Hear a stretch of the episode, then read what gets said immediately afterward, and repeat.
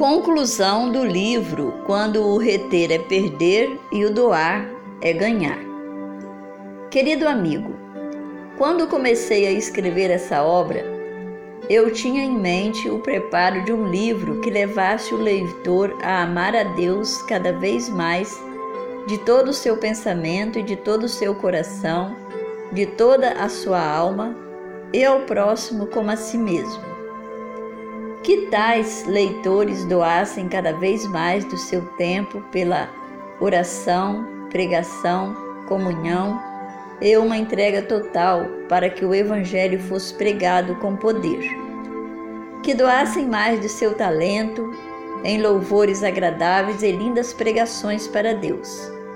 Que doassem mais do seu tesouro para construir igrejas, colégios, hospitais, rádios e TVs Novo Tempo e outras necessidades da igreja. Que doassem mais seu templo para ser cheio do Espírito e vivessem a plenitude da graça. Que amassem mais, perdoassem mais, ajudassem mais, se envolvessem muito mais do que têm se envolvido. Que lessem mais a Bíblia, que tivessem mais união com seus semelhantes e etc. No entanto, ao chegar ao término desta obra, eu percebi que, tão importante como incentivar os leitores a serem melhores adoradores, é o próprio escritor tomar a sábia decisão de confiar completamente em Deus e doar cada vez mais para o avanço da obra dele, e reter cada vez menos para não atrapalhar os planos do Pai.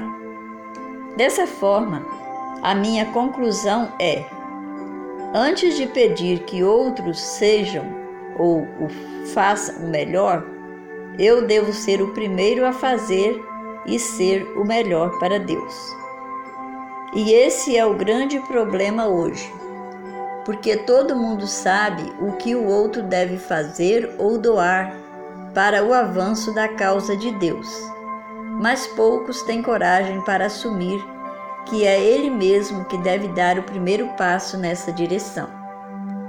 Sendo assim, se você é um líder na Igreja de Deus ou um membro que aguarda a volta de Cristo, ao ler este livro, nunca pense que ele vai mudar as pessoas se ele não te mudar primeiro.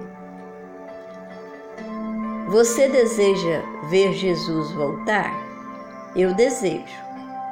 Então, no término da leitura desse livro, digo: quero cada dia mais usar meu tempo, talento, templo e tesouro na Igreja de Deus, para que o nosso Jesus volte logo e possamos viver eternamente com Ele lá no céu.